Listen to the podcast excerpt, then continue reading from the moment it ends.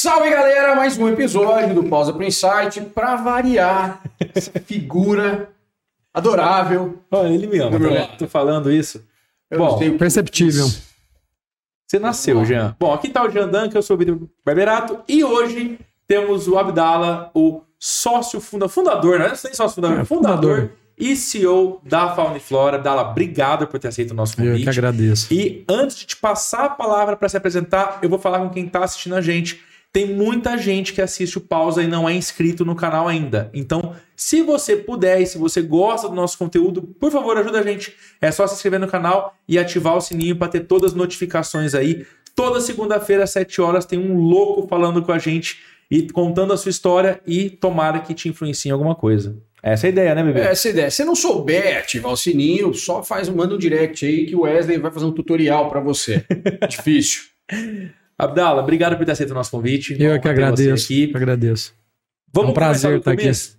Vamos começar do começo. Da onde você veio, o que aconteceu até o caminho para a Fauna e Flora existir? Acho que isso é uma pergunta muito legal É. que dá para refletir bastante. Rapaz, é uma, é uma história bonita que começou na minha infância. E, assim, é, falando de insights, né? É, fazendo até um- uma relação aqui. Eu lembro de episódios que aconteceu na minha infância, por exemplo. Eu lembro quando eu estava no pré-escolar, né? No prézinho. E eu lembro que na época tinha brinquedos nos, nos prés, né? E o pré que eu frequentava era um pré lá de frente onde é o Internacional, o Clube Internacional. E morava ali perto, né? Minha mãe me levava todos os dias. Tinha escorregador, tinha brinquedo, enfim, né? É, e teve um dia que a gente não pôde sair no recreio porque tinha um enxame de abelha debaixo do escorregador, o escorregador que a gente brincava. Na realidade, tinha dois escorregadores. A gente não podia brincar no, no mais alto, né? Porque era perigoso e tal. E a gente brincava só no menor. E nós não pudemos sair por um intervalo, porque debaixo desse escorregador, né? Você tem a escada, né, depois você senta para escorregar. Sim. Debaixo lá de onde sentava assim, tinha um- uma bola de abelha, um enxame de abelha. Eu lembro que na época o Sr. Jerônimo, que era o, o caseiro que cuidava lá e tal, é, do, do pré lá, é, ele teve que fazer uma tocha com pano, né, e fogo para poder espantar as abelhas. Eu gravei isso na minha cabeça, nunca mais esqueci, né? Então, seis para sete anos, né? Lembrou é- o nome dele. cara, né? Não sei, é. né? É, eu lembro de muitos episódios assim, né? Então, é, além disso, aconteceu uma outra oportunidade quando eu tinha nove anos, né? Eu sempre gostei da natureza, sempre foi muito, muito melhor na, na, na, na escola com humanas do que com exatas, né?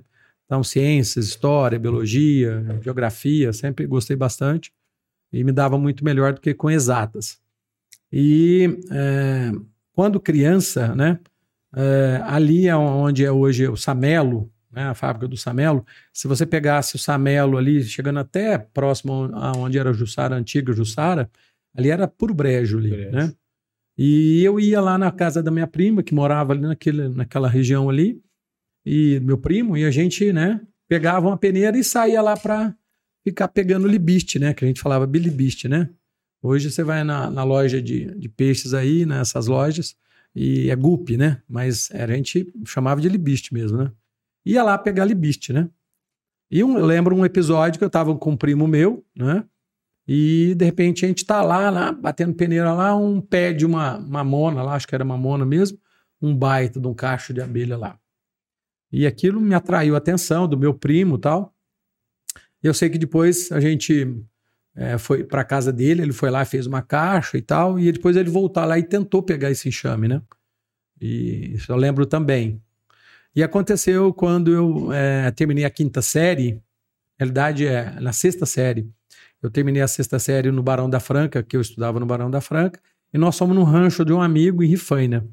Então esses insights eu lembro todos, né? E a gente foi no rancho dele em Rifaina, a gente tá andando lá pela praça, de repente, na porta, essa loja existe lá até hoje, cara. É, eu lembro que é, a gente estava passando por essa loja lá, as portas fechadas, e assim, na parede tinha aquele monte de abelha, assim, né? Um, aquele enxame de abelha, né? E eu me aproximei um pouco mais, eles estavam junto comigo, né? Eles ficaram me assustados. Me aproximei um pouco mais, né? Sempre, né? Sempre no limite ali, né? Mas para mim sempre fez parte da, da minha vida. Tem outros episódios aí que a gente vai contar. E aí eu vi a rainha andando, né? No meio das abelhas lá, né? Então isso ficou tudo registrado. E o que, que aconteceu? Em 1981, né? Estava na minha pré-adolescência. É, a minha mãe, como uma boa mineira, né? É, faz um belo de um doce, né? De mamão, doce de abóbora, enfim, em calda. E ela estava fazendo um, um, doce em calda na cozinha, né? Na, na, na, casa onde a gente morava.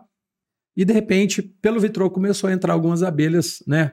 Atraídas por aquele, é, aquele aroma, né? Aquele perfume do doce, né? Doce em calda que estava sendo feito. E aquilo eu já peguei uma colher com um pouco de calda de doce, né? E fui lá e a abelhinha estava voando, eu cheguei, né? Ela sentou na colher e começou, né? A pegar aquela calda de doce ali. Daqui a pouco ela encheu a barriguinha e foi embora, né? Voltou lá para a colmeia dela, né? E porque elas fazem isso, né? Elas encontram uma fonte de alimento e aí depois elas voltam para orientar outras abelhas, outras abelhas campeiras, né? Porque as abelhas têm castas, né? Então, a, a campeira, ela já teve algumas outras funções dentro da colmeia para depois ver a abelha campeira. Então, ela chegou dentro da colmeia e começou a, a transmitir para as outras abelhas da colmeia aonde era a fonte de alimento, né? Ah, cara, daqui a pouquinho a cozinha da minha mãe estava cheia de abelha, né? Aí você já viu, né? É, é. mas aquilo foi divertido, né? Problema para minha mãe, né? divertido para você. É, divertido para mim, né? Para quem? Que é aí, consequência, né? 13 anos, né? Inconsequente, né? Então, é, aí, é, depois disso, o que, que eu comecei a fazer? Dei sequência nisso, né? Eu continuei alimentando elas, porque na realidade elas iam lá só para se alimentar, né? Sim. É, pegar calda de doce. Eu comecei a roubar açúcar da dispensa da minha mãe. E aí você vai lá e faz uma, uma, água com açúcar e dá para elas, né? E às vezes, de vez em quando, lá na lojinha do papai, pegava uma grana escondido, ia lá no supermercado, comprava um pote de mel, né? E comecei a fazer umas caixas, passar erva cidreira, e aquilo é uma bagunça todos os dias, né? Às vezes ficava três, quatro dias sem lá colocar alimento para elas. Eu colocava, depois elas apreciam de novo, né? Mas assim, elas só iam para se alimentar, né? Uh, era uma fonte de alimento para elas, né? Mas a minha esperança é que elas um dia, né, ficassem com dó de mim, né? Falou assim: ah, ele é tão bonzinho, tá alimentando a gente, nós vamos mudar para lá, né? vamos morar lá. É, vamos morar lá, né? A, a boia tá boa, né? Aqui não falta rango e vamos mudar para lá. Mas isso nunca aconteceu, né? Elas não fazem isso, né? Sim. É, tem gente que acha que é simples. Ah, eu tenho uma abelha dentro de um poste lá na rua da minha casa. Se eu colocar uma caixa do lado, ela, elas vão mudar? Né? Não vão fazer isso, né? É, a rainha, se ela, a rainha não estiver junto, elas não vão mesmo, né? E eu fiquei fazendo aquilo, cara, por um bom tempo, né? Mais ou menos uns dois anos, mais de dois anos. Minha mãe já não tinha, né? Eu não estava nem aí, né? Minha mãe não tinha paciência mais, né? E eu fiquei fazendo isso por uns mais de dois anos, né? E em 81, em 81 ainda, eu assisti um episódio do Globo Rural, é, que eu gostava, né? E nesse episódio é, é, apareceu uma matéria falando sobre a produção de abelhas rainhas no Instituto de Apicultura de Santa Catarina, lá em Floripa, né? Eu tive a oportunidade de conhecer depois quando eu comecei lá. É, esse Instituto de Apicultura estava produzindo abelha rainha, né? Para melhorar a produtividade das colmeias, né? Para fornecer para os apicultores, né? E abelhas, assim, de origem europeia, né? Porque, hum, dando uma, uma, uma explanadinha sobre abelhas, né? Gênero Apis, abelhas de ferrão. ferrão. É. E dentro do gênero Apis nós temos várias uh, famílias, né? Sim. Tem a, a Dansone, que é a africana, que a gente tem hoje no Brasil. Na realidade, o que a gente tem no Brasil hoje é uma mescla da abelha africana pura com a europeia que tinha aqui, né? Até a abelha no Brasil é miscigenada, né? É. Interessantíssimo. Então, é, é. Então, assim, é, Aí essa, essa, esse Instituto de Apicultura estava né, produzindo abelhas rainhas com melhoramento genético para melhorar a produtividade das colmeias no Brasil, né? E para assim, você ter uma, uma, uma, uma, abelha mais mansa, né, mais domesticável, né? porque a, realmente a africanizada ela é bem defensiva e provoca acidentes e mortes. Já aconteceu várias vezes no Brasil, infelizmente. E foi um erro, mais uma interferência do ser humano na natureza, né? E isso causou muitos problemas, né? Sim. É, quando o Brasil começou a ser colonizado, trouxe-se muitas abelhas, por exemplo, de origem europeia, né? por exemplo, a, a melífera, melífica, melífera, que é Apis mellifera, melífica, que é a abelha italiana, a caucasiana, a cárnica. Essas abelhas foram trazidas é, para o Brasil e aqui não tinha, né? Nas Américas não tinha as abelhas de origem né, europeia, essas, essa a, a linha Apis, né? Essa, e aí essas abelhas eram bem mansas, né? E bem é, domesticadas e você conseguia dar manejo, fazer o manejo delas na produção de mel sem maiores problemas, né? É, às vezes até com o braço de fora, sem usar luva, né? E com a abelha africanizada você não consegue fazer isso, né? É impossível. Eu tenho, inclusive, um apiário uh, que tem uma colmeia que faz dois anos que eu não abro ela. Caramba. Pensa assim, a gente Se tenta, abrir, a gente, é, a gente tenta deixá-la por último. para mexer nela por último. Ela não perdoa. A gente começa a mexer é, nas caixas, nas, nas, outras comércios que tem no apiário, ela vem na gente. Cara, você não tem noção tanto que ela é defensiva, né? Então aí, é, provavelmente, é a genética ali, né? Então eu não consigo colher mel dela. Faz dois anos. Que ela tá lá. Eu prefiro deixar ela quietinha lá. Nada. Cara, nem com equipamento, assim, que incomoda tanto, porque elas vêm muito, sabe, né? É, e aí nem com equipamento, nem com fumaça, assim, sabe? Então eu prefiro deixar ela quietinha lá. Faz dois anos que eu não colho o mel dela. Então, de vez em quando. É, Pior que é melhor não É, é melhor não mexer com ela, deixa ela quietinha lá. Pode ficar com seu mel aí. Né? e aí, cara, é, essas abelhas que vieram primeiramente, né, é, na colonização do Brasil, elas eram bem mansas, né? Domesticadas há centenas, há milhares de anos e tal, processos de seleção de abelhas mansas e tal. E aí, em 1956, os apicultores no Brasil reclamando da produtividade das colmeias e tal. Aí um cientista brasileiro, né, foi na, na África e buscou algumas rainhas africanas para fazer estudo, né, e para ver se melhorava a produtividade das colmeias no Brasil. Erro. Gênio. Né? Graxo, né, total. E aí trouxe essas rainhas com algumas abelhas operárias, não sei, se não me engano foram sete ou quinze, não me lembro exatamente quantas foram. E fez a introdução dessa rainha em outras comércios que já tinham aqui, já existiam no, né, aqui por aqui. E ele começou o estudo. E aí, o que, que acontece? Ele prendeu para essa rainha não sair, soltar enxame, é, porque tem essa questão, né? A, a rainha em determinado momento, a colmeia fica muito forte, né? E aí, a distribuição do feromônio que a rainha faz dentro da colmeia, né? É, as abelhas sempre estão buscando, por exemplo, estar próximo à rainha para obter esse feromônio da rainha, que é a que mantém a, a colmeia coesa, né? E aí, é, em determinado momento, a colmeia fica lá com 30, com 50, 60, 70, 80 mil abelhas, e aí esse feromônio começa né, a faltar ali para dentro da colmeia. Isso dá o start para elas soltarem enxame, né? Que é o período de florada. Na nossa região começa em junho, em pleno inverno, né? Engraçado, né? Mas é o que acontece. Nosso período de floração de produção de mel é em pleno, pleno inverno aqui no Brasil. E aí, quando isso acontece, aumento na, na, quantidade de abelha, na produção de mel, é período bom para elas soltarem enxame, né? E a abelha africana, ela é ávida por soltar enxame, né? E aí, o que, que acontece? Ela produz, né? Ela, a, a colônia começa a produzir abelhas rainhas, né? E aí, essas abelhas rainhas saem. Na realidade, a gente chama elas de princesas, porque elas não estão fecundadas ainda. E aí, cara, ela sai da colmeia e vai montar colônia em outro local. E ela sai, né, virgem, sem fecundar. Então você imagina esse material genético escapando daquelas colmeias africanas que o e professor quer. É, imagina isso, né? Foi um caos quando começou isso, 1956. Quando o professor Kerr, por exemplo, que trouxe elas, né, foi lá e colocou elas dentro, dentro da colmeia, colocou uma tela para as rainhas não saírem, né? Não havia enxameação. O próprio Zangão também, ele é maior do que a abelha rainha, do que a abelha operária. Então tinha uma tela na porta da colônia, da colmeia, que impedia que a rainha, que é maior do que as operárias, e o zangão também, que é maior que as operárias, saíssem ali. Então, ele achava que estava sob controle. Imagina controlar um inseto, né, pô? Hum.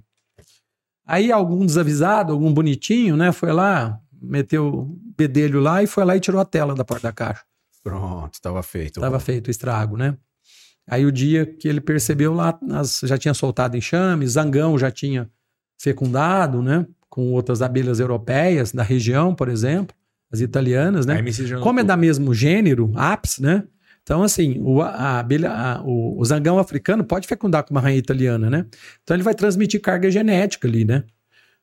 Rapaz, é, apicultor que estava acostumado a ir de braço para fora no apiário, começou a chegar no apiário e a abelha juntar nele de monte, né, cara? Você imagina que desespero, né? Surpresa, Tudo culpa do estagiário, velho. culpa do piraquinho. Imagina, né? Você imagina o cara topicando, caindo, levantando, a abelha pegando ele, né? Isso é até... O cara não entendeu nada. Ele falou, pô, é, do o que nada. que tá acontecendo aqui, né? E assim, o apicultor estava acostumado a usar um fumigadorzinho pequenininho assim, né? Que ele pegava na mão o fole, eu até tenho um desse lá. Depois a gente pode até, se vocês tiverem interesse, fazer algumas tomadas externas aí. Show. Tem assunto, tem assunto bastante interessante nessa área aí. É, então o apicultor estava acostumado a usar um fumigador pequenininho assim, né? Com uma, uma, uma, uma câmera para poder queimar serragem, pequeno, que cara, é. né? Agora, esse aí é um para cada colmeia, né? não dá conta, né? No caso da africanizada. Então, aí, o, as colmeias europeias, as, as, as italianas, cárnicas, as caucasianas, as as princesas começaram a ser fecundadas por zangão africano. E a rainha africana, que saiu também na enxameação, começou a, a, a fazer colônias né, na natureza. Começou a provocar acidentes. Tudo. Misturou Foi tudo, cara. Tudo. Misturou tudo. Então, assim, houve uma. No primeiro momento, assim, elas de lá para cá, elas já deram uma, uma mansada, vamos dizer assim, né? mas elas sempre foram muito defensivas. Mas logo os primeiros, os primeiros cruzamentos era um caos, né? Um caos. E assim, ainda provoca muito acidente é, isso hoje. foi 56. Aí em 81 é. você começou a, a, Exato, é. Aí, em 81 eu comecei a, a mexer, né? Uh, assim, a tratar delas, né? Uhum. Logicamente, ali a situação que eu estava uh, ali, né? Não porque eu estava alimentando elas, elas estavam felizes comigo, elas gostavam de mim, tinham um carinho por mim, né? Até porque a abelha operária, com 45 dias, ela está morrendo, tá? Ela se desgasta bastante. Já a abelha rainha no clima do Brasil vive dois anos e meio, três anos. Então, assim, mas como elas estavam interessadas só no alimento, elas não tinham colônia ali por perto para se defender, né? Agora, quando você se aproxima de uma colônia, ela tem mel, tem filhote, elas se né? defendem. Elas se defendem. Então elas são muito defensivas, né? Aí, então, voltando para esse período que a gente é, iniciou, nessa né? Você não tinha noção disso, você só estava ali alimentando ah, tinha, e é, curtindo, tinha, eu lia, né? Mas, é, tava é, informação isso. É, é, é o, o, a carta que eu escrevi para o Instituto de Apicultura de Santa, de Santa Catarina, o IASC. Depois do, do, do Globo Repórter lá sim, do Globo Rural. Sim, sim, né? é, do Globo Rural, do Globo Rural. Essa carta que eu escrevi, ela foi respondida de forma muito educada, muito gentil, pelo presidente do instituto. Olha só. Era um alemãozão, Helmut Wies, né? Infelizmente ele não está mais com a gente há algum tempo. Ele era presidente da Confederação Brasileira de Apicultura e ele era o escritor do livro que eu estava tentando entender, que era uma bíblia desse tamanho, assim, Apicultura no Brasil. Que legal. É, e eu estava tentando ler esse livro e entender esse livro. Eu já estava lendo ele pela segunda vez em 1981, não entendia patavina, né? Porque 13 anos de idade, é. sem nenhum contato com atividade, é, né? Foi isso que me chamou a atenção, né? Foi é. alimentando e, e, eu imagino que tava... Que hoje você fala pra caramba do tema, é. mas com 13 anos eu imagino que estava na descoberta. É, sim, tudo. sim, é. Você não tem muita noção da realidade, né? No, das coisas. rumo, né? Exatamente. É. Isso, então, assim, eles responderam essa carta, eu tenho a carta até hoje, esse é meu troféu, né? É um, um, um, certificado de quando eu comecei a coisa toda, né? Tá lá guardado, tem lá, né, a sua, a sua idade, você pega o papel assim, ele tem, né, seus, seus rasgadinhos, sua cor, né, original mesmo, né?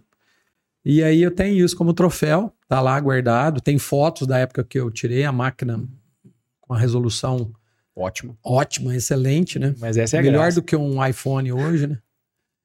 Mas assim, eu já querendo ter intimidade com elas, então eu arriscava, né? Eu pegava a mão, enchia de açúcar e colocava água assim, elas vinham na minha mão e, e ficava aquela brincadeira ali, né? E passava RFCD dentro das caixas, jogava açúcar, jogava mel, aquilo que era uma, era uma farra, né? Uma farra de adolescente. Uma- E eu me divertia com aquilo, né? Minha mãe ficava louca, meu pai, enfim, meus irmãos.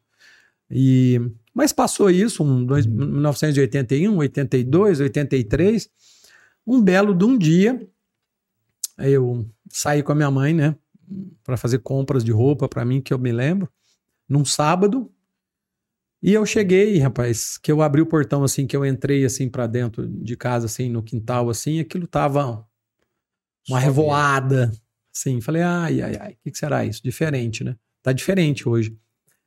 E a caixa que eu tinha colocado lá, pra, na esperança que algum dia entrasse uma, uma colmeia, entrou. Mas era um enxame, não uma colmeia que mudou da onde ela estava, Me né? chame em passagem. Um enxame que estava de passagem. Ela entrou dentro da caixa.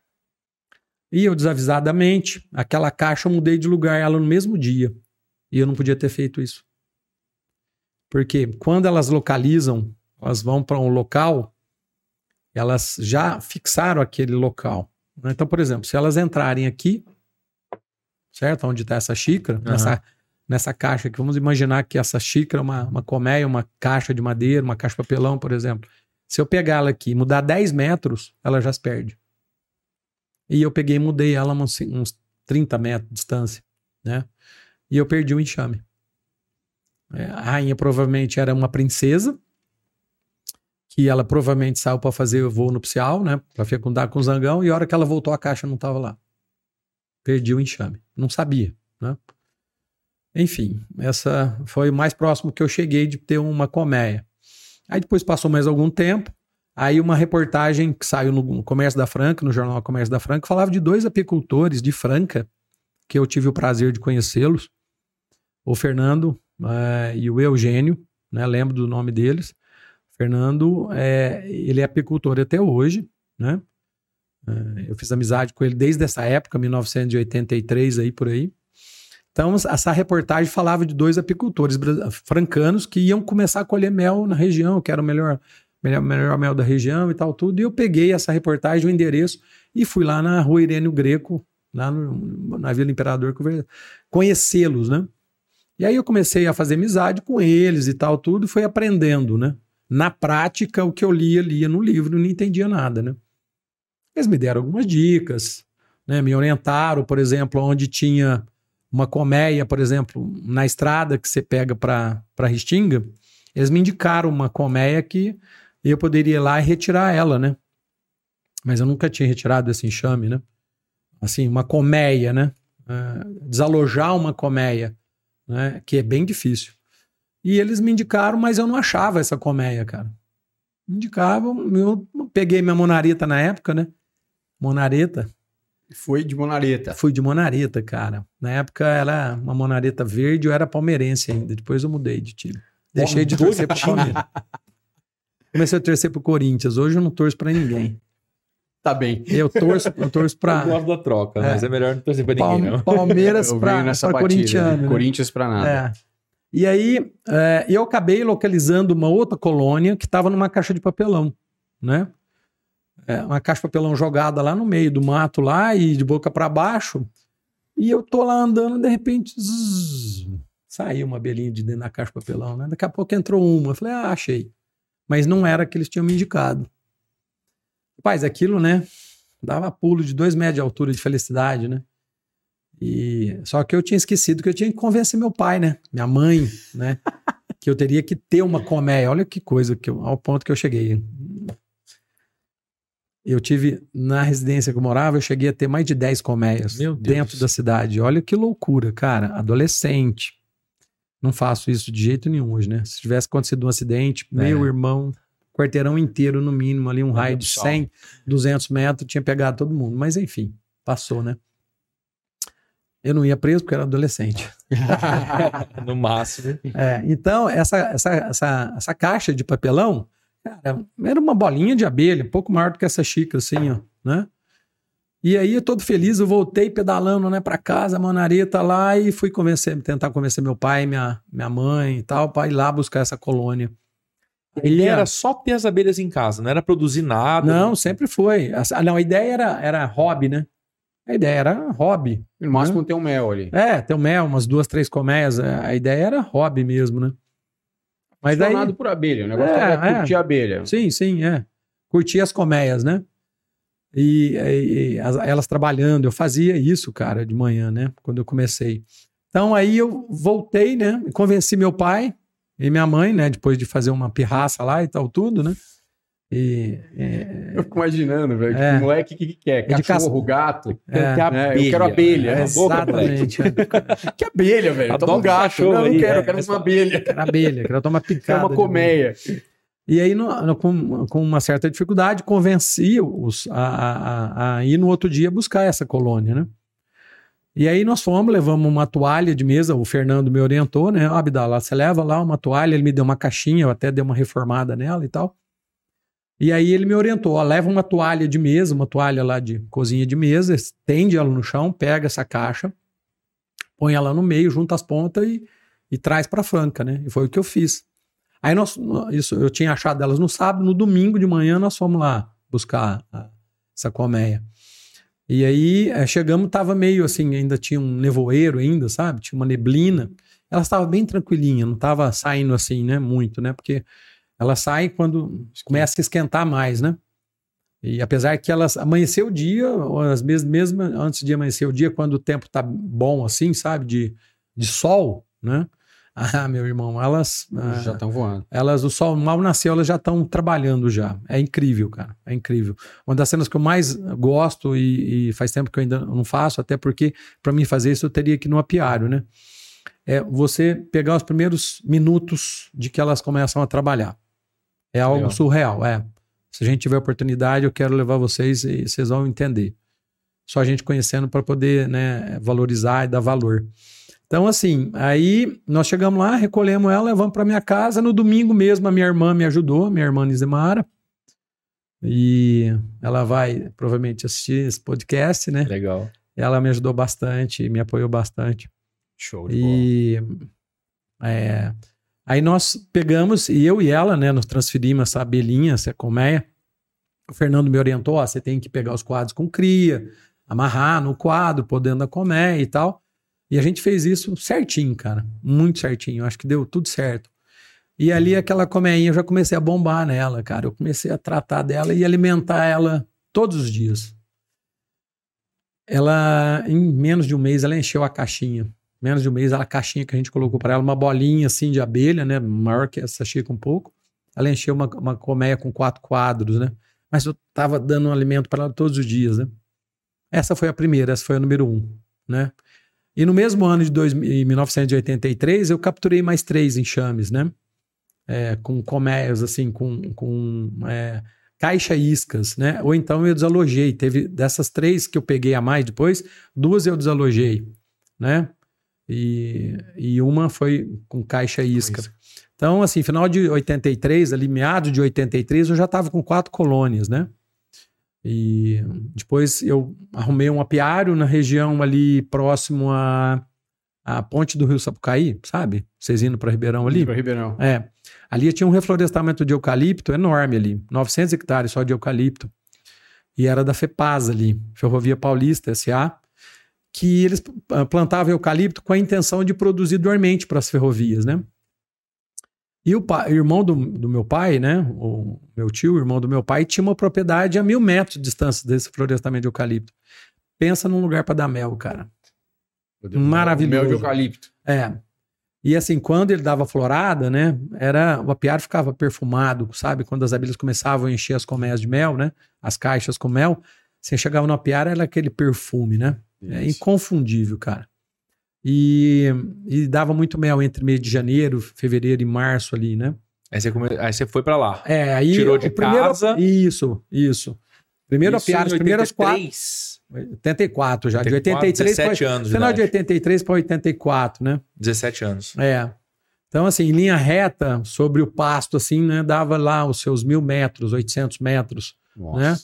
E as abelhas, elas têm um raio de ação, quando você coloca uma colmeia num local, por exemplo, elas têm um raio de ação entre 2,5 km e meio até 3 km. Então, nesse raio de ação, elas visitam, visitam tudo, tudo quanto é tipo de flor que tem ali, né? De interesse para elas, né? Uhum.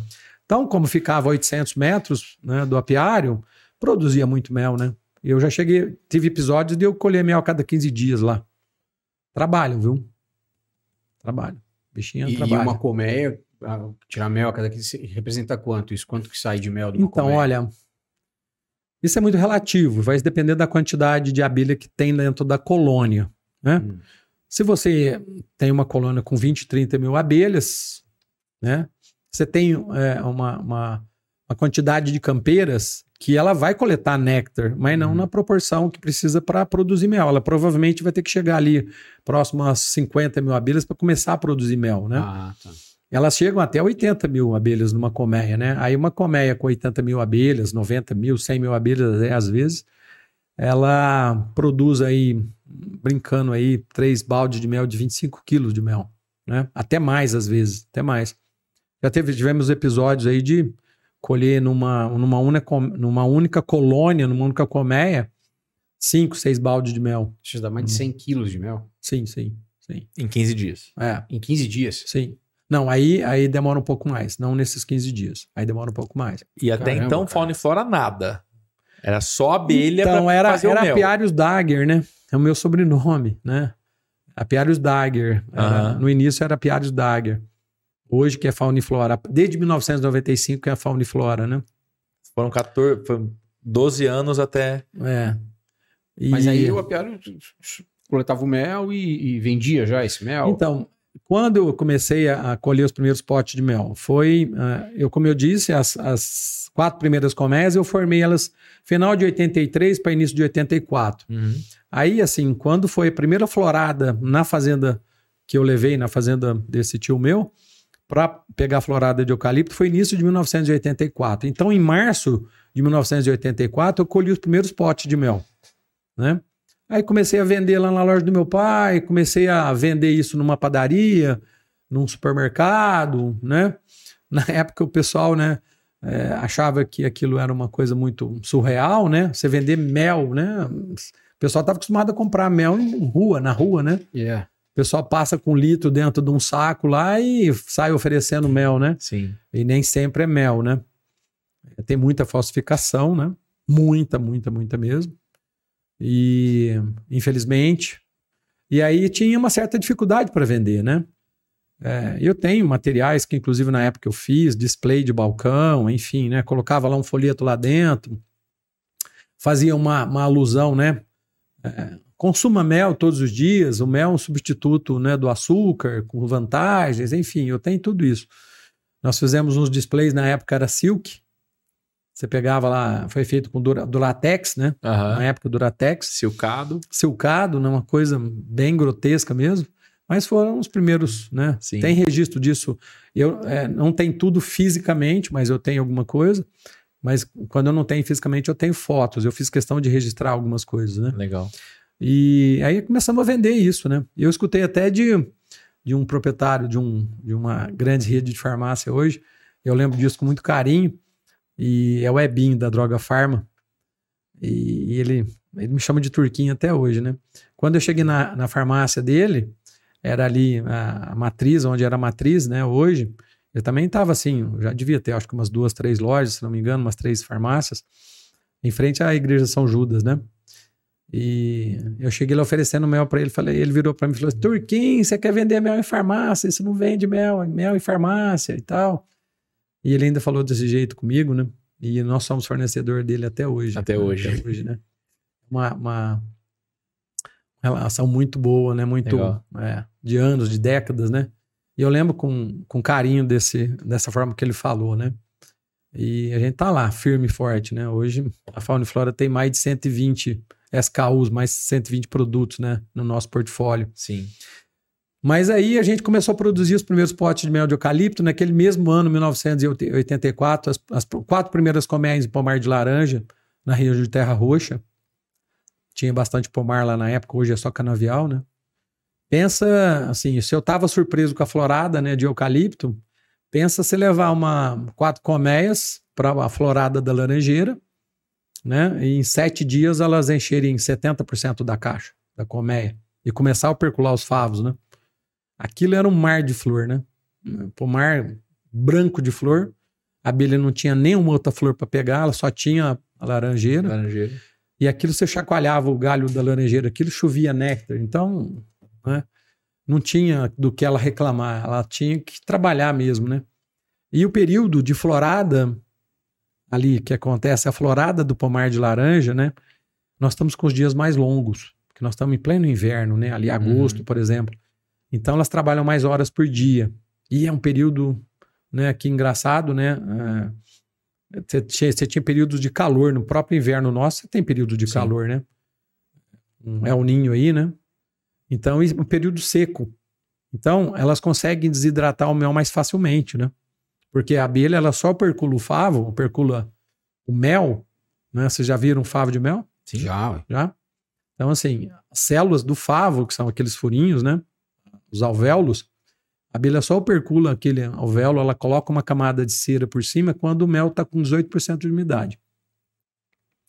Então, o mel que é produzido no período de seca, que é o período de julho, agosto, que era o período da florada da laranjeira, é um período de seca. Então, ela consegue desidratar o néctar mais rapidamente. Ele, ele perde umidade para o ar. O mel é um produto hidroscópico, bem hidroscópico. Se você pegar um pote de mel e deixar ele aberto no período de chuva sem tampa, ele vai formar um fio de, de água sobre o mel ali. Ele absorve a umidade do ar. Também perde muito a umidade para o ar também. No período de seca, se você pegar uma colher de mel e jogar num lugar ali e tal, na sua cozinha, você coloca num prato, só fazer um teste. Ele vai desidratar, ele vai virar quase que uma puxa ali, sabe?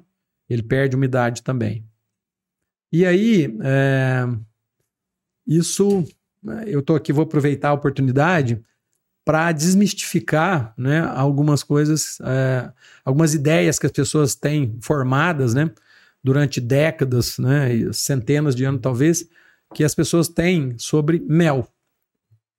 Ah, você pega o mel, molha lá o fósforo e risca. Se ele pegar fogo, o fósforo é mel. Se não pegar, é mel falso. Não tem nada a ver. Porque isso tem uma relação com a umidade. Eles fazem, eles su- sugerem esse tipo de teste para você descobrir se o mel é puro, se ele é verdadeiro, né? Ou se ele é falsificado. Cara, não tem nada a ver. Não existe isso. Ah, você molha lá o, o fósforo dentro do mel, vai lá e risca o fósforo. Se ele pegar fogo, se ele acender, é porque é mel. Se não acender, é melado. Não tem nada a ver. Se tiver mais úmido, não vai acender. É, né? E aí você vira a garrafa também, ou você vira o pote. Se a bolha subir rápido, não é mel. Se demorar mais para subir, é mel. Não tem isso, cara. Do que, que é feito o mel falso? Então, olha, Sacarose, não é? Desmisturar. então, é, assim, é, tem de tudo quanto é tipo de falsificação, né? É, eles usam açúcar, usam essências, usam essências. É, aquela própria glicose que você compra caro, você compra no supermercado, é glicose de, de milho, aquilo é, é, é doce, né? Então eles usam aquilo lá também para fazer falsificação, usam aquilo, colocam essências, aromas, né? E também tem outras, é, tem, tem outra. O que, que é usado para às vezes fazer barra de cereais, sabe? É uma forma é, que eles substituírem. Mas eles vão substituindo coisas que não tem nada É, a ver Não tem com nada a ver. É, Faz um nada melado de Exatamente. coisa lá é. e aromatiza. É, nós tivemos há uns anos atrás, recentemente, há uns 4, 5 anos atrás, é, tinha uma marca de mel aí, é, inclusive é, de uma cidade de Minas, chama Campestre. A gente estava desconfiado porque estava invadindo a cidade de mel, né? Mel de laranjeira, muito mais barato do que o nosso de mel, né? E de campestre. Cara, Minas Gerais não tem tradição de ter pomar de laranja, né? É raro você ter um pomar de laranja. Então, mel de laranjeira produzido em Minas Gerais campestre, mais barato do que o nosso, né? Mel de laranjeira sempre foi mais valorizado. É, apesar que eu acho ele um pouco enjoativo. Quando e chegou aí, pra ver. é aí com um pedacinho de favo dentro. Sabe? Todo potinho que você via por aí esparramado pela cidade, o potinho, o potinho tinha um favo de mel dentro. E aí eu falei assim: vamos comprar um pote e fazer uma análise, né? Uma análise básica. Que ninguém vai fazer isso né, na rua, ninguém vai sair fazendo isso. Você vai fazer isso na hora que você chegar em casa, mas você já levou uma. Já comprou. Você já comprou, né? O gato por lebre, né? Aí nós compramos um pote e fizemos um teste básico. Se você pegar uma colher de mel, né? Ou suposto mel, e jogar num copo. Pode ser um copo de plástico, um copo de vidro, talvez é melhor, mais transparente. Se você pegar uma colher e jogar no copo, compra iodo de farmácia, esse iodo de farmácia é 3%. Você pega, coloca a colher de mel no copo, joga lá o mel, joga três gotinhas de iodo, mexe. Se a cor dele alterar, por exemplo, da, da cor original, né? Ele era amarelo, ficou marrom, ele não é mel. Ele está saturado de, de amidos e enfim, né? Você Ele não é mel. mel iodo. Iodo, três Só. gotinhas de iodo. E É, aí, Se ele mudar de cor, não é mel. Preto. É, ele ficou marrom, né? Ele mudou de cor. Ele era amarelo, Aham. favinho dentro, eu, eu ia né? perguntar exatamente isso, né? Eu- tá bom, eh, tem os mitos, mas e aí, como que eu sei se é mel de verdade? Exato. É, só fazer esse teste com iodo. É, né? Mas assim, o consumidor não vai sair com um frasquinho de iodo aí, né? Abrindo É, um o- pote de mel, certo é fazendo comprar teste. uma É, marca confiável. É, né? É exato, é, é, é. Acho que Mas posso falar uma coisa? Ah, Essa marca tinha CIF, Serviço de Inspeção Federal, era... Teoricamente era uma marca É, confiável. 90, e- desde 95, então muito antes de eu ter o CIF, teoricamente é uma marca confiável, né? Então, assim, é incrível, né? Infelizmente, nós temos essa cultura do, né? Salve quem puder, Vai barateando. e- Vamos, vamos, né? A cultura do Gerson lá, levar vantagem em tudo, né? Que infelizmente isso está arraigado, né? No nosso, parece que no nosso DNA, DNA. no nosso sangue aí, né? Então, assim, vamos é, ganhar dinheiro e foda-se, Vai né? baixando o custo. com É, perdão da palavra, né? Ô, caralho, falou palavrão. Puta, É. vou ter que ir embora. Ô, mãe, vou, não vou mais E aí? gravar. Não pode E falar. É, põe, a, põe a hora que eu falar, põe a trajinha preta aí, né? Não, Me foda-se. conta uma coisa. Aí, repetiu. Até Acabou de falar um chutou palavrão aqui a câmera, meu. Eu Calma, calma, bebê. É. Me conta Fiquei uma coisa. nervoso. Vamos lá. Então a gente tá lá na, na plantação de eucalipto e tudo mais. E a fauna e flora? Quando nasceu? Eu sei que é tudo uma coisa só. Olha, a ideia Mas a é ideia é de apiário- colocar, porque tem um monte de produto aqui na mesa, É. né, que ele trouxe. Não é o, o mel. O mel em si é, um, é uma das, Sim. um dos SKUs, né? O que, que me levou a, a mudar de nome de Apiários Dagger para Fauna e Flora? Aham. comecei a pensar, por exemplo, num futuro, é, exportação, né? É, eu sempre gostei, gostei da natureza. Eu cheguei até, inclusive, há uns mais ou menos uns 12 anos atrás, pouco mais que isso, é, eu tinha um viveiro que eu produzia mudas, né? De espécies nativas, que era a forma que eu tinha de, né? De compensar o que eu, né? é, tirava de recursos da natureza, né? As abelhas estavam me produzindo mel e tal.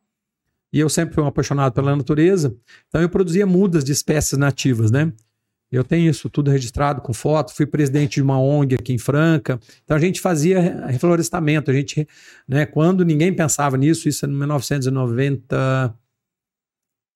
É, faz muito mais do que 12 anos, né? Faz muito mais, cara. Eu até me perdi aqui. Mas assim, eu fui presidente de uma ONG. 90, são quase 30. É, foi 90, o final dos anos 90 ali, né? Final dos Sim. anos 90. 98 por ali. E, e eu pegava essas mudas e saía plantando aí, sem rumo, né?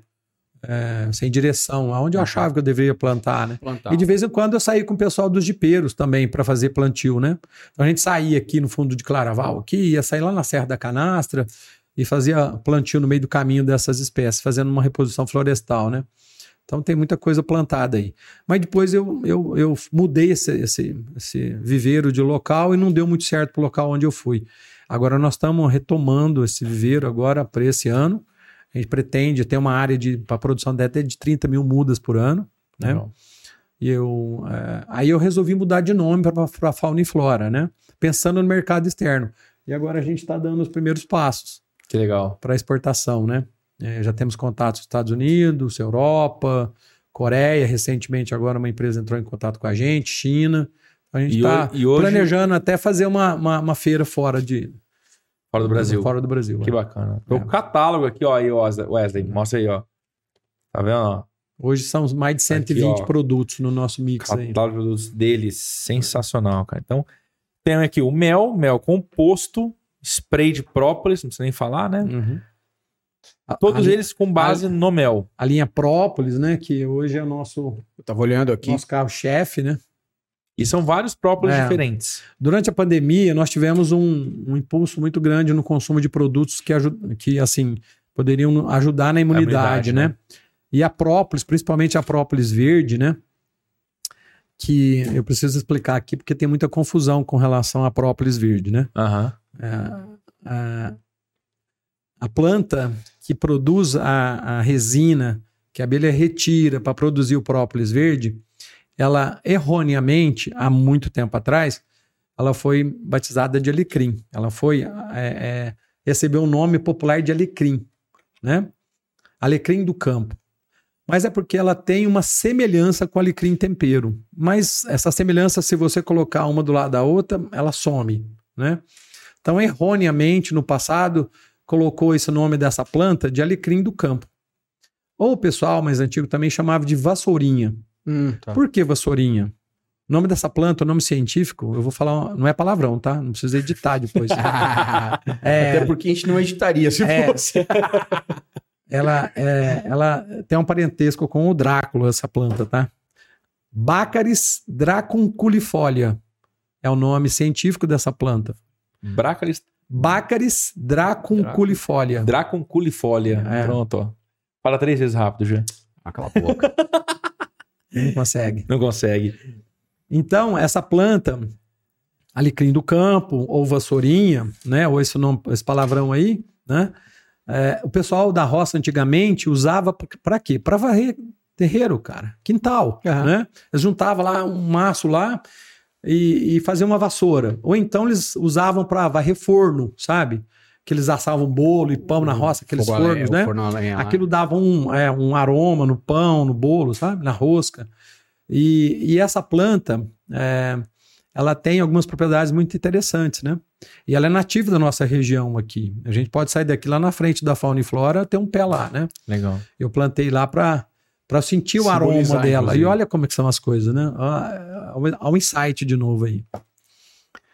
Essa planta, ela, a gente conseguiu descobrir ela, nós fizemos um trabalho de pesquisa em parceria com a Unifran, 2000, final de 2000, e- 2000 né, início de 2001 ali, 2001 até meados de 2002.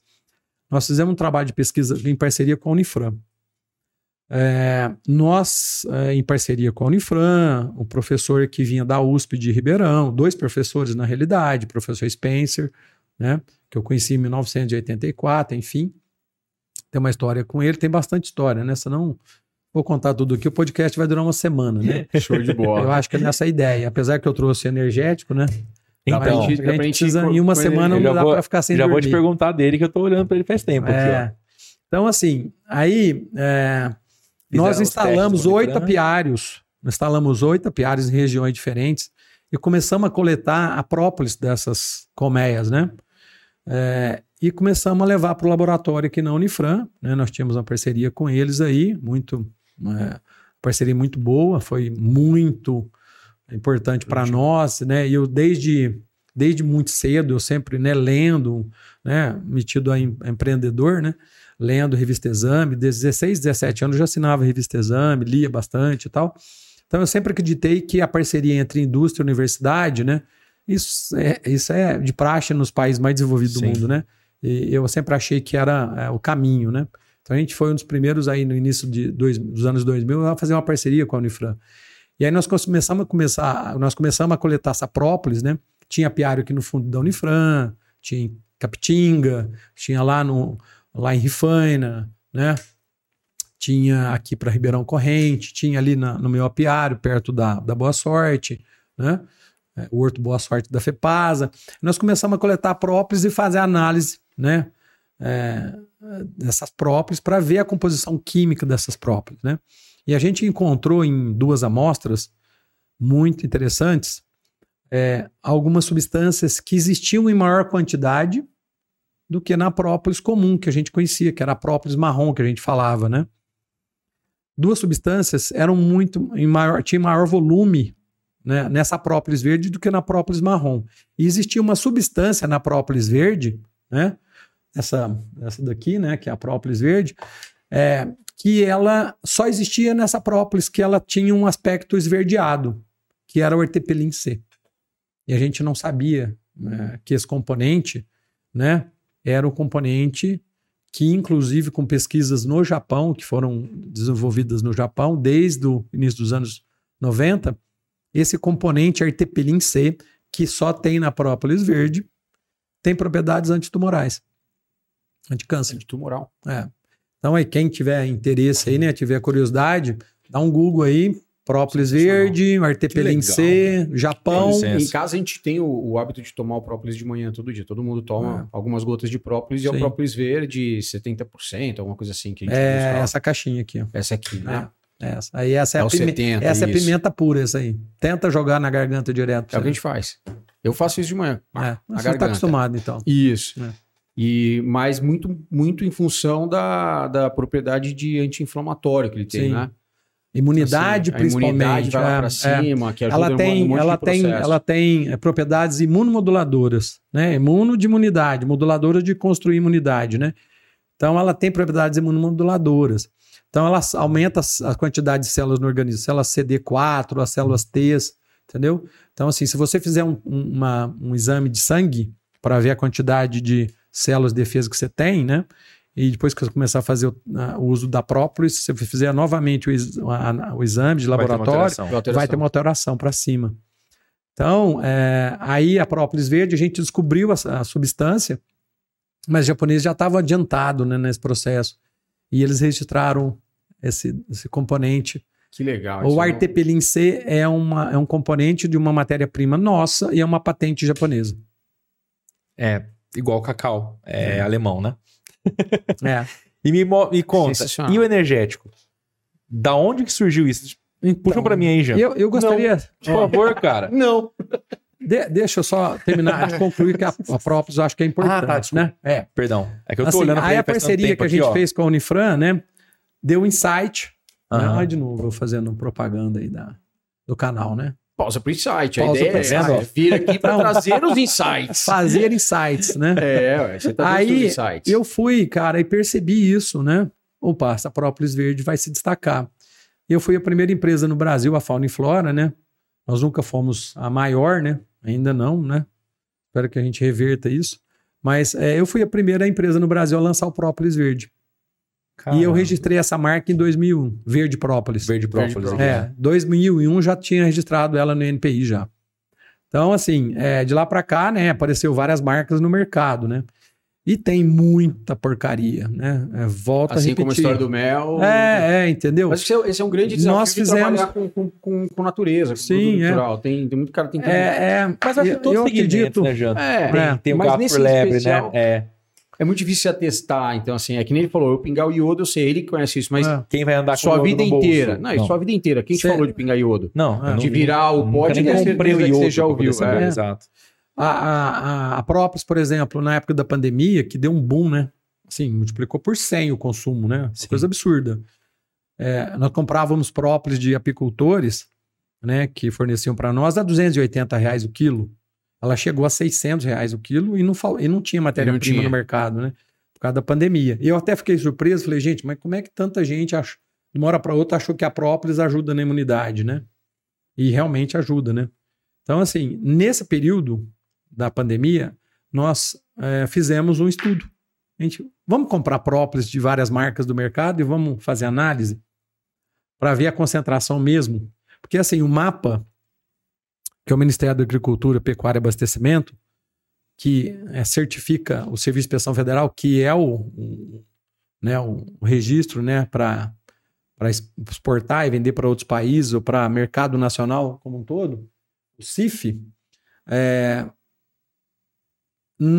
eles, eles certificam e tem uma legislação que exige que no mínimo, no mínimo, o extrato ele tenha 11% de extrato seco. Porque assim, ó, você pega o álcool, por exemplo, álcool de cereais, o álcool neutro para fazer o extrato. Você coloca a própolis lá para tirar substâncias que são de interesse. Sim.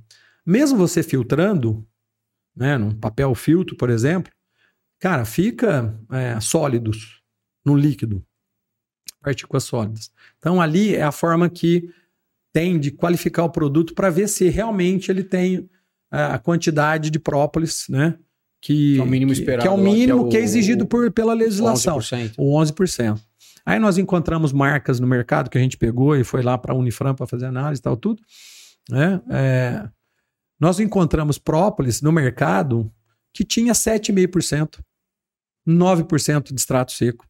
Era puro álcool. Porque eles fazem Né? certificação e depois não acompanham, é isso? Não, não é, eles não conseguem, né, cara? Não, É, praticamente inviável, impossível, invi- né? É, praticamente como, mas é impossível, isso né? que acontece. Eu vou e certifico, tenho É. carimbo lá de CIF e Sim, depois é. eu posso alterar. E aí o cara é muito, a empresa, né? O dono é muito A canalha, gestão. né? Muito A canalha, né? É, entendeu? E aí, Gerson, né? Quer levar vantagem em tudo. O que importa para ele é dinheiro no bolso, né? Então, assim, nós encontramos próprios que eram puro álcool, né? E aquilo é uma decepção, né? E aí nós partimos, além da análise que a gente fez de extrato seco, sólidos, né? Que está aqui nesse catálogo, nessa lâmina, nós fizemos do ortepelin C. Porque nós achamos própolis no mercado, ah, escrito lá, própolis verde.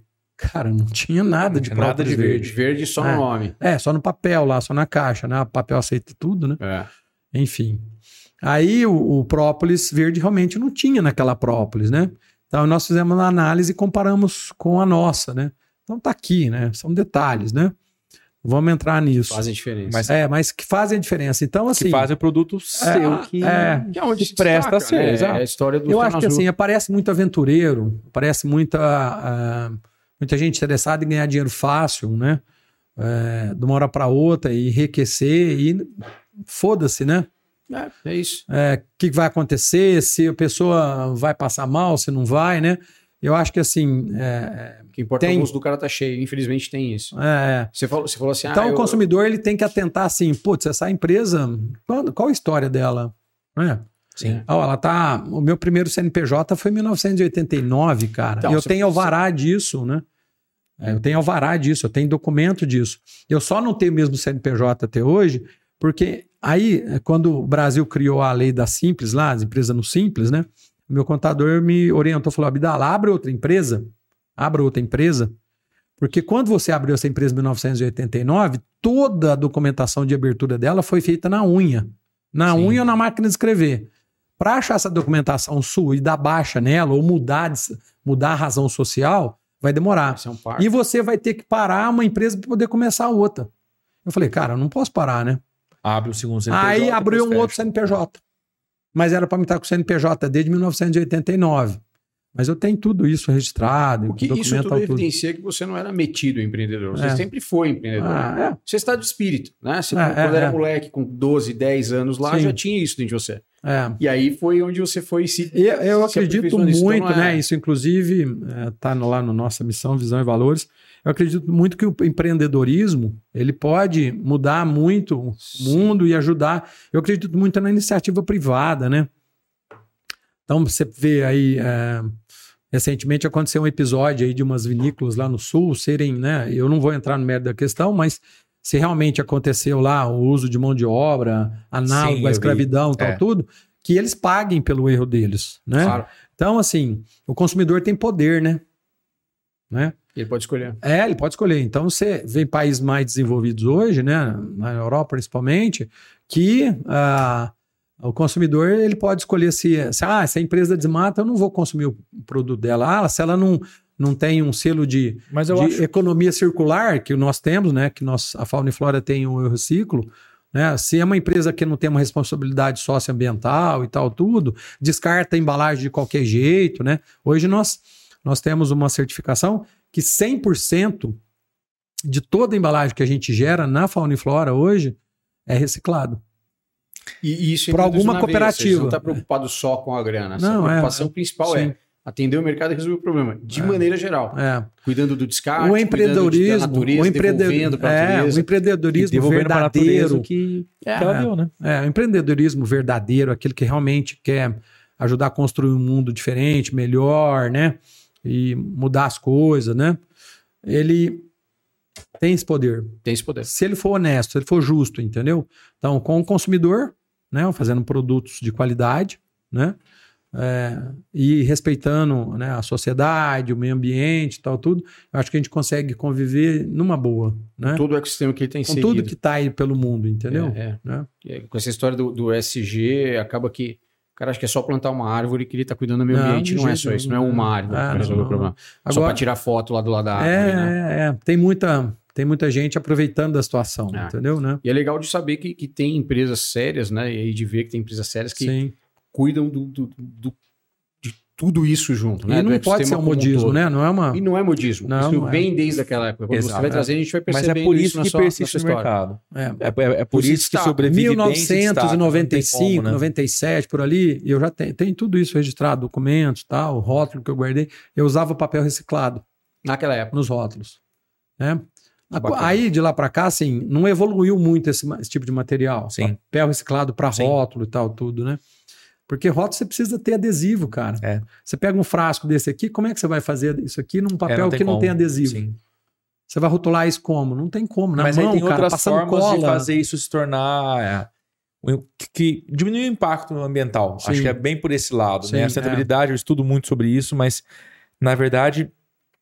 O, o que interessa pra gente é diminuir o impacto ambiental, Sim, a princípio. sim. Né? E depois de um certo tempo, você aumentar o ciclo de vida dos produtos e na sequência, sim, você pensar em sustentabilidade mesmo, que é Sim. onde o ciclo ele se completa, né? Exatamente. Eu, eu imagino que nessa trajetória toda deve ter muita gente que virou fã da marca, né? Que usa os produtos. Temos consumidores aqui em Franca de 30 anos, pelo, pelo menos. Tem algum case bacana de algum consumidor, de alguém que. Rapaz, nós temos uma alguns exemplos, né? Mas uma pessoa que eu tenho com carinho, só que ela não está mais em Franca.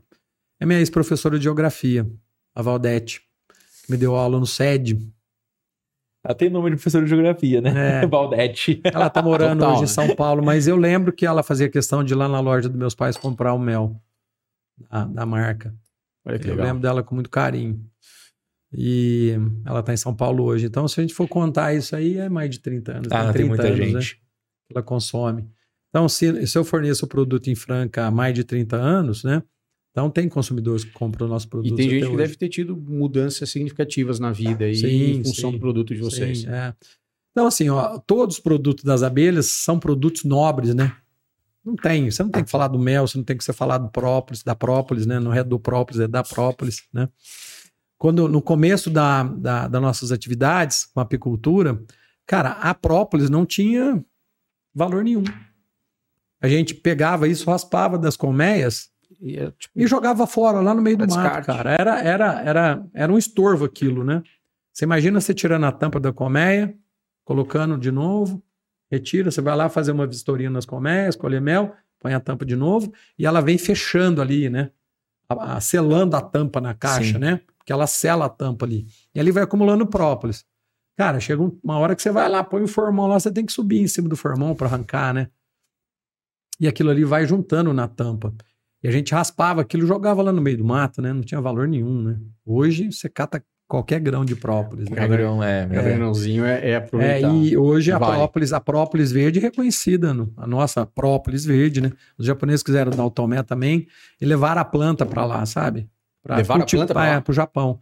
Mas existe um, um inseto que ele ataca a planta, o alecrim, né, que é o bácaris lá, é, e ele estimula a planta a soltar a- as, as substâncias que servem, que são de interesse para as abelhas, né?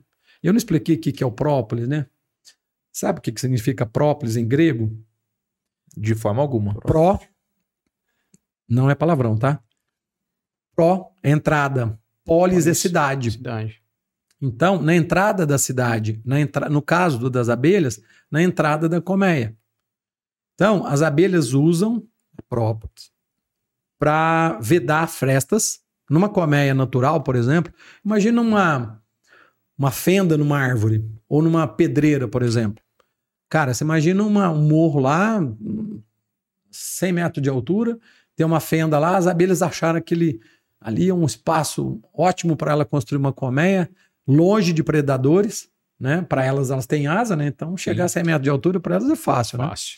Então, os predadores vão ter dificuldade de chegar até lá. E aí só que aquilo tem uma fenda, né, de 80 por 20 centímetros. Ela começa a fechar aquilo com própolis. Aquela fenda, para evitar vento e chuva. Ela vai fechando, vai fechando, e ela deixa só uns furinhos para ela passar, né? E então, própolis na entrada da colmeia. Então, se você pegar uma colmeia, um dia que a gente tiver oportunidade, espero Ah. que a gente possa fazer um dia de campo, né? Vai ser interessante. Legal demais. E aí, se, se a gente chegar lá na entrada da colmeia, no alvado que a gente fala, você vai ver, elas depositam própolis, elas vão diminuindo aquilo, né? Com a intenção de evitar a entrada de inimigos naturais, entrada de chuva, e por incrível que pareça, funciona como se fosse uma barreira sanitária. Que legal. E dentro da colmeia, as abelhas vão passando em todas as partes da colmeia, todos os dias, 24 horas por dia, todos os dias da semana, do mês e do ano. Elas estão passando uma camada de própolis dentro da colmeia. Funciona como um, um bactericida, um antimicrobiano, um fungicida, que tem a própolis tem essas propriedades, né? Antimicrobianas, fúngicas, né? antifúngicas, né? É, antivírus. Então, é, elas estão passando sempre uma camada ali por dentro para tornar um ambiente mais asséptico. Uma, uma colmeia dentro da colmeia, ela é mais asséptica. Tô falando pra caramba, né? Pode, Mas é pra- Pode, você é, aqui é, falar. Você aqui no falar, não vai falar, ué. A ideia é falar mesmo, caramba. A ideia Mas era o essa. assunto não acaba, né? Não, a ideia é Não, você mas falar. é, é bom, pô. E assim, eu falo muito, hein? Se deixar, eu vou ficar aqui o resto do dia. Vamos Mas falando, enfim, hein? Aí é, elas estão sempre passando uma camada por dentro. O ambiente dentro de uma colmeia, ele é mais asséptico do que fora Do que da fora. colmeia. E vamos, vamos fazer um raciocínio aqui. Bom, é, olha a, a, a biorrelação das abelhas com as plantas, né?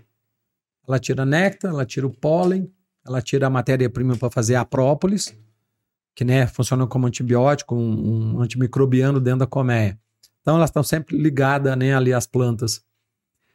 E vocês já perceberam, assim, ó, vocês já leram, deve ter lido alguma coisa, ou se vocês deram uma pesquisada, vocês vão perceber.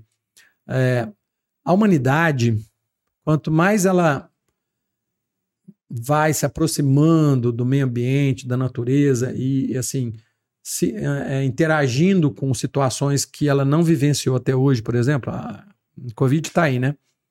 É, o vírus da Covid foi identificado em alguns animais, pangolim, né? Não sei se vocês já leram alguma coisa sobre isso, e morcegos, né? Então dizem lá, né? Na, dizem, não tem prova disso ainda, de que a, a Covid começou com uma pessoa que consumiu né, um morcego é, numa sopa, enfim, existe essa, essa conversa aí, né? Não sei se isso é real. Então, assim, nós estamos em contato com a natureza, com o meio ambiente. Então, nós somos susceptíveis a trazer isso para nosso círculo de convivência, para a nossa sociedade. As abelhas, você acha que é diferente? É muito pior. A abelha está visitando uma flor, ela visita outro tipo de flor, ela voa aqui, daqui a pouco ela voa para outra flor. Então, ali nesse ambiente tem fungos. Fungos também a gente não pode esquecer que muitas doenças, né? Sim, Agora sim. tá uma história aí de um fungo, né?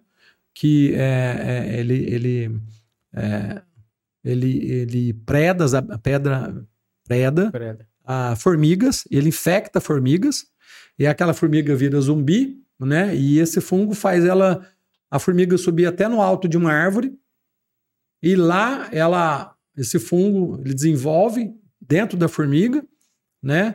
E lá de cima da árvore ele esparrama os esporos dele, né? Esse fungo aí está provocando é, um certo burburinho aí na comunidade científica.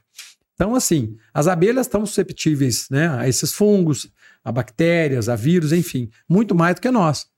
E como é que elas conseguem manter uma higiene, uma, uma, uma, uma, uma, uma, uma higiene sanitária dentro da colmeia praticamente 100% perfeita? Com a É própria. o poder da A própolis. própolis, cara. Então o consumidor não sabe disso, né? Então a é própolis, violento. por exemplo, É, é, é, a própolis verde, por exemplo, flavonoides, né, que tem nas própolis. Na própolis marrom tem, mas no- na própolis verde tem muito mais, né? Que são responsáveis pela, pelo aumento da imunidade, né? É, os prenilados também foi encontrado em grande quantidade na própolis verde, mais do que na própolis marrom, né? O artepelin C, que é o marcador da própolis verde. Se não tem artepelin C, não é própolis verde, né? Então tem que ter o erteperin C. Né? Esse é o componente o- da própolis verde, né? Que é o que defende o tumor ali. que É, é, é, né? que, que, que é, ah, tem propriedades antitumorais. Antitumorais. Vou dar a dica novamente. Quem quiser pesquisar e se aprofundar no erteperin C, procura aí erteperin C, pesquisas Japão e tal. Né? Fizeram pesquisas com, com células tumorais provocadas por, ingestão, por uso de cigarro, enfim, né? o NNK, enfim. Né? Não vou me aprofundar aqui. Mas dá um Google aí vai Legal. achar bastante coisa. Muito massa. Então, assim, é incrível, né? Os produtos das abelhas, né, cara? Mel, própolis, a geleia real, por exemplo, né? Me conta esse aqui. Ai, vai dar mais umas Eu duas tô horas. com ele na mão aqui, ó. Me conta desse aqui. Da onde então, surgiu? rapaz, esse é uma, uma ideia que eu tive. Antes desse, nós, é, em 2020, eu tive um insight. Fazendo propaganda. Vocês vão pagar um cachê legal? eu, na Fauna e Flora, hoje nós temos uma unidade de suplemento, né? Na Aham. realidade, nós temos hoje três unidades, uma, duas operacionais, né, operando, e uma para ser operada, que a gente vai montar uma, uma operação de cosmético. Legal. Orgânico, orgânico, cosmético vegano, cosmético mais natural. Em breve, desse ano, deve, deve sair. Mas nós temos duas unidades operacionais hoje, que é a, que é a do mel, próprio, geleia real e pólen, que é das abelhas, né? E nós temos uma unidade que fabrica suplementos, né? Chás, encapsulados, enfim, né? Colágenos, né? Vitaminas. E aí, em 2020, eu falei, vamos desenvolver uma vitamina efervescente com própolis? Que legal. Então, antes desse energético aí, veio essa ideia aqui. E aí nós fomos, desenvolvemos né, uma vitamina efervescente com 120 miligramas de própolis, vitamina C, 1 grama, zinco, mais 125 miligramas de própolis por comprimido. E aí eu fui e patenteei. Então, isso é uma patente nossa, Legal. né, produto exclusivo nosso. E esse foi o primeiro produto que nós fizemos, vitamina efervescente, em comprimidos. E aí depois vem mais outros produtos. E aí, o ano passado, final de 2021, para início de 2022, eu tive a ideia de desenvolver um energético. Energético, né? Que equivale a cada comprimido a uma lata de energético, né? É, Só que com baixas calorias e zero glúten. com baixas calorias, com uma facilidade muito grande de você transportá-lo, né? São 18 latinhas de, de energético na mão. É, é. 18 Sonho latinhas de energia. Vitor, cara. Tá vendo? ó? Tava até tremendo pra pegar isso na mão. Sim. Você pode, cara. você pode levar Muito ele para uma baladinha, né? Você pode. Uma atividade física, por exemplo, você precisa de uma, um estímulo, né? Então, você quer ir para academia, tem gente que toma energético para ir na academia, né? Sim. Tem gente que está dentro da academia, tá tomando energético, vai, vai fazer um pedal, vai fazer uma corrida e tal, né? Até inclusive nós fizemos uma degustação na, naquela com São Joaquim o ano passado, lá no, Legal. no bairro São Joaquim. E aí a gente teve a ideia desse energético e desenvolvemos duas versões, né?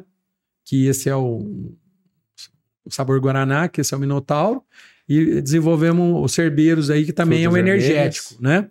Os dois são energéticos. Então, assim, é, dá para fazer consumo dele extrapolando um pouco aí, né? Eu já fiz o uso dele em cerveja, né?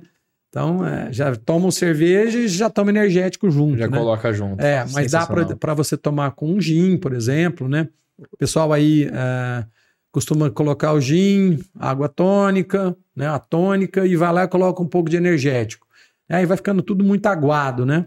Então, você vai lá, dentro da taça, você vai preparar aquela taça bonita de gin, joga o primeiro comprimido do energético, depois você coloca os outros ingredientes. A hora que você tá, terminar de, de preparar a taça, já está lá o Já tá energético, né? Sem contar que ele está concentrado, né? Numa uma cápsula, um comprimido, né? Então ele tem 800 miligramas de taurina, 50 miligramas de cafeína, que equivale a mais ou menos uma lata de energético, né? Com a praticidade de você ter 18 latas de energético dentro de um tubo, que você Muito leva para onde você É quiser. sensacional, cara. Isso aí é um litro de vodka, eu não É. volto mais pra casa. É, Cara, é. Bom, é uma patente nossa também. também é Que patente show, que né? show. legal. Muito Bom, legal. e para a pessoa poder comprar os produtos da Fauna e Flora, Brasil todo. Tem... É, vai energético, hein? Aí, ó, acabei Olha de tomar, já, É. já virei aqui. Já tá. Então, veja bem, nós temos é, vários pontos de venda pelo Brasil, né? Legal. Várias lojas que trabalham com os nossos produtos. Nós temos um distribuidor muito bom em Piracicaba, que é a Lourenço Alimentos, fazendo aí uma Merchan? um merchan para Tá eles, né? certo. Nada mais justo. Mas eles são parceiro nosso há bastante tempo. E online também, né? Aqui em Franca a gente está em bastante pontos de venda. Nós temos a nossa loja online também, né? www.fauniflora.com.br né? Sensacional. Então, e até esse tipo de produto Franca, a gente consegue é, comprar online. Brasil Franca a todo, gente né? tem um valor, né, Gabi? É, para entrega grátis, né? Gratuita, é isso? Qual o valor? 99? 69,90 Então- é a Franca entrega gratuita. A partir de R$ 69,90 É, entrega tudo em 79. Franca, é É, isso? entrega em. Franca gratuitamente. o, o, o link aí, vai pôr o, o site Sim. na descrição. E é aí- importante dizer também que a loja da Fauna e Flora é na Arroba. É, nem rouba. Né? na A Arroba, Arroba é nosso patrocinador master do projeto do Pausa pro Insight. Então, a Arroba é a plataforma de e-commerce mais fácil para você poder montar a sua loja. A partir de 120 reais por mês, você já consegue montar a sua loja, vender os seus produtos para o Brasil inteiro. E o Rodrigo tem uma- um recado pessoal aí. Então, Rodrigo, manda o um recado pra galera. E aí, galera, aqui Rodrigo Carvalho, da iRobe Commerce, diretamente dos Estados Unidos. Bom, nós estamos falando de uma das plataformas mais antigas em atividades no mundo. E a partir de 120 reais você pode fazer parte desse maior ecossistema planetário de comércio eletrônico, vender para tudo quanto é lugar. Bom, pessoal, qualquer dúvida é só entrar em contato com a gente aí. Show de bola, Rodrigo. Valeu. Abdala, fala pra gente um pouco, visão de futuro e deixa uma mensagem pra essa galera que assiste a gente, que com certeza tirou um monte de insights desse, desse bate-papo que a gente teve. E o objetivo do Pause é esse, que o cara que tá ali querendo empreender, às vezes até um moleque mais novo aí que tá na fase de começar a descobrir a- o que quer fazer da vida. O Sim. que, que você deixa pra esses caras? Uma mensagem aí pra essa galera. É, O impossível não existe. O que você vai encontrar pela sua vida aí são dificuldades, mas o impossível não existe, né? É, Com um certo grau de, de insanidade no Brasil, né? Nós estamos no Brasil, um certo grau de insanidade, de teimosia, uma dose caval- cavalar de teimosia, dá para empreender no Brasil e, e construir muita coisa, fazer bastante coisa. Show. É um país que nós somos em, em terras contínuas, né? Nós somos o quarto maior país do mundo. Não tem nenhum país do mundo que você consegue duas colheitas agrícolas no mesmo período de chuva, né? Você puxar as grandes potências econômicas aí, nenhum país do mundo você consegue fazer duas safras, né? Safra e safrinha. Não Safra tem país no safrinha. mundo que tem isso, tá? É, a extensão territorial que a gente tem, os recursos naturais que nós temos, é um país muito bonito, né? Um povo muito, muito é, hospitaleiro, né? A gente precisa realmente de educação, de cultura, né? É, parar com brigas, né? Com, com desentendimentos, com cisões, né? Que a gente tem vivido no nos últimos anos. Então, assim, é, quem quiser empreender no Brasil tem grandes oportunidades, tem muitas oportunidades, né? É, não basta não, não desistir, né? Não, não, nos primeiros dificuldades, nos primeiros é, é, é, tombos, né? Se tiver que levantar, levante, né? Cabeça erguida, ó, o que, que eu errei, eu vou corrigir aqui, né? E a, a mensagem que eu digo, não desista, não desista, né? Dá para fazer bastante coisa no Brasil. É, nós estamos vivendo um período lá na Fauna e Flora que tem bastante empresas e é, interessadas e pessoas interessadas lá fora nos nossos produtos. Então nós já nós já temos até uma ideia, uma proposta de participar de uma feira nos Estados Unidos o ano que vem, que ela ocorreu a semana passada. Temos aí contatos, já estão, estão estamos negociando, né, para exportação para outros países. Surpreendentemente, Coreia do Sul, China, Estados Unidos, né, é, Europa, Bélgica, né, Espanha, ali tudo produtos que nós fabricamos, né?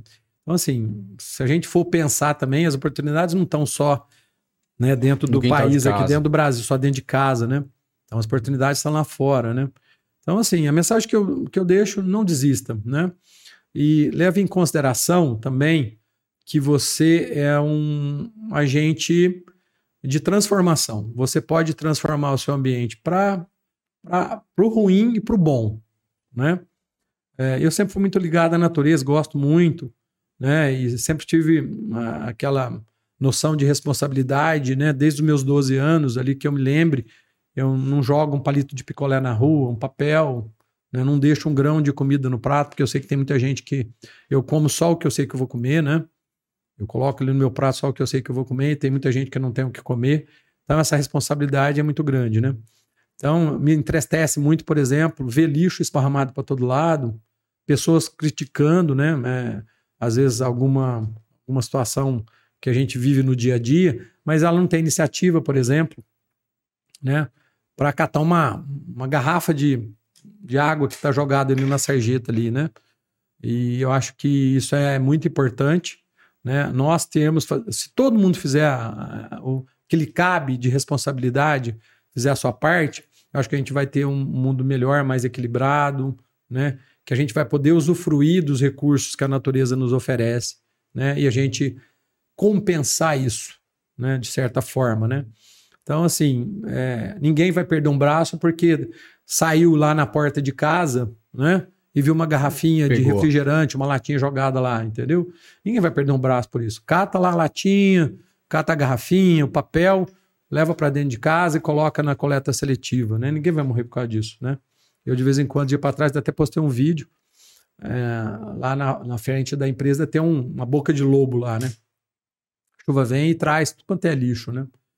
É, lixo orgânico, mais saco plástico, garrafa, e de vez em quando eu vou lá abaixo lá e cato aquilo e coloco na nossa coleta seletiva. É, tem gente que está andando pela cidade aí, passando ali pela Avenida Alonso e Alonso, né? É, e consumindo alguma bebida, algum refrigerante, e vai lá e joga dentro do, do, do córrego. do córrego dos bags ali, né? O córrego da Alonso e Alonso, algum resíduo, né? Isso vai sair num rio, enfim. E, e ninguém vê isso, né? Tá criticando a queimada na Amazônia, mas não tá catando, tá fazendo caca dentro da cidade, entendeu? Resolve o lixo no próprio quintal, né? É, então, assim, eu acho que dá para mudar muito isso, né? A mensagem Show é essa: bola. de responsabilidade. Acho que é. Responsabilidade. Acho que o Abdala demonstra que desde cedo há uma, um amor. Então, acho que o empresário que, na, que tem dentro dele, empreendedor, já vem com a questão da paixão pelo que ele faz, é, é visível isso, e essa paixão vem acompanhada de muito estudo, de muito critério para poder fazer. Acho que cumpre muito o propósito nosso. Obrigado por ter aceito o nosso convite. Imagino. De vir Foi aqui. Um prazer. Foi um prazer muito grande prazer ter você nosso. aqui. Então, se você quiser comprar os produtos da Fauna e Flora, faunaflora.com.br, você pode ter produtos no Brasil inteiro dentro da sua casa. Não se esqueça também que assim que a gente puxar o final do vídeo, vou deixar duas ideias para você poder assistir outras entrevistas com outras pessoas também que você vai gostar aqui do Pausa, beleza? Beleza, então, vamos lá. Muito obrigado mais uma vez dela. E assim a gente encerra mais um Pausa com Insight. Valeu. Valeu. Valeu, pessoal. E ó, se você ficou aqui até agora, então, ó, aqui estão as duas entrevistas. Não perde. Toda segunda-feira tem episódio novo no Pausa. Se inscreve, ativa o sininho e vê um dos dois agora que você vai gostar, hein? Valeu.